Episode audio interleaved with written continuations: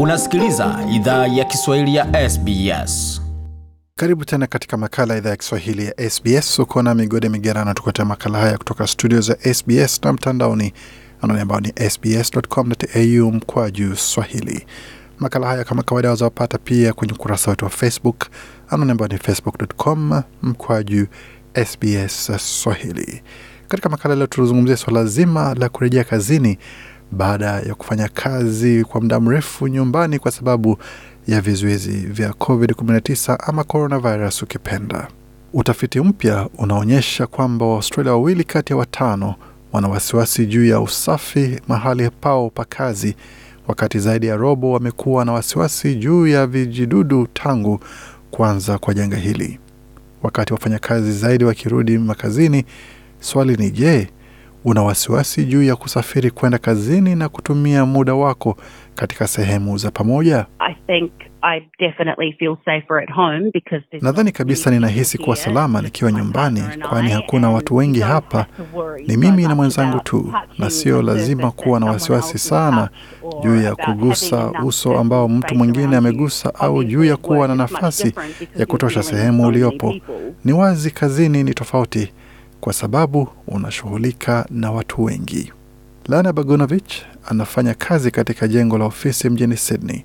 Anasema kwamba baada ya miezi kadhaa ya kufanya kazi nyumbani, alikuwa na wasiwasi juu ya hatari kubwa ya kuambukizwa wakati wa kusafiri kwenda kazini au kushiriki eneo la kazi na wenzake. Niliporudi kazini, nilikuwa dhahiri mwangalifu zaidi na nilikuwa na ufahamu zaidi juu ya sehemu ambazo ninagusa, juu ya jinsi nilivyosimama karibu na watu. Kwa hivyo, wakati wa kuingia kazini, kuna sehemu ya vitakasa mikono pale unapoingia ofisini. Pia kuna mashine ya kuangalia joto la mwili, lakini kwa kuongezea hayo pia ningeenda bafuni na kunawa mikono mara tu nilipofika ofisini kutoka kwenye usafiri wa umma, na hilo sio jambo ambalo kwa kawaida nilikuwa nikifanya.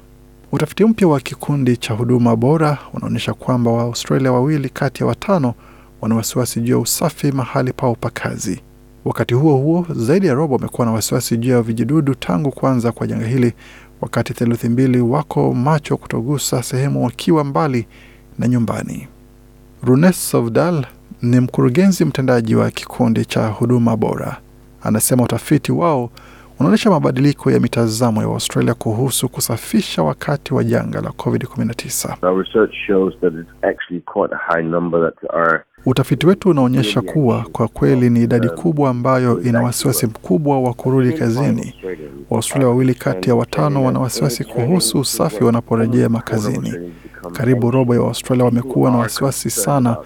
Watu wana wasiwasi juu ya kwenda nje kwenye umma licha ya kufunguliwa tena, na sote tunajua kuwa watu hawakuogopa kwenda hadharani kabla ya hapo.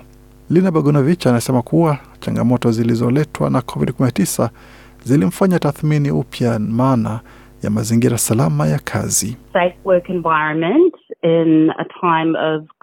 Mazingira salama ya kazi wakati wa COVID-19 ina sera kali, kuwa na kikomo juu ya watu wangapi wanaruhusiwa kwenye chumba cha mkutano wakati wote. pia kuwa na nafasi ya kutosha karibu nami ili nisiketi karibu sana na mtu mwingine, na pia kupata vitakasa mikono na kuwa na karatasi nyepesi za dawa za kufutia, pia haswa kwa sababu huwa tunashirikiana madawati na pia mashine ya kuangalia joto vilevile wakati wa kuingia.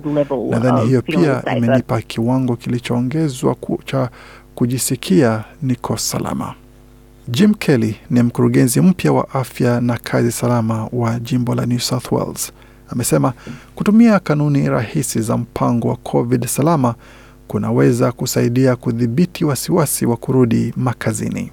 It's really important that we do continue to maintain ni muhimu sana kwamba tuendelee kudumisha mpango wa biashara wa COVID salama. Kwa kweli unafanya mambo kuwa rahisi, ni juu ya usafi wa mikono, kuhakikisha kuwa unaosha mikono mara kwa mara wakati unaposhika sehemu ambazo zinaweza kuguswa na watu kadhaa, kudumisha kukaa mbali na watu, haswa kutoka kwa umma au wateja ambao kunaweza kukutana nao mara kwa mara na kuhakikisha tunaripoti dalili na kuchunguzwa virusi vya COVID mara tu dalili zinapojitokeza. Runes Sovdal anahimiza waajiri kuzingatia kupunguza kugusa maeneo yenye kupitiwa na msongamano mwingi kama vile sehemu za vyuma vya kushika, mabomba ya maji na swichi za taa.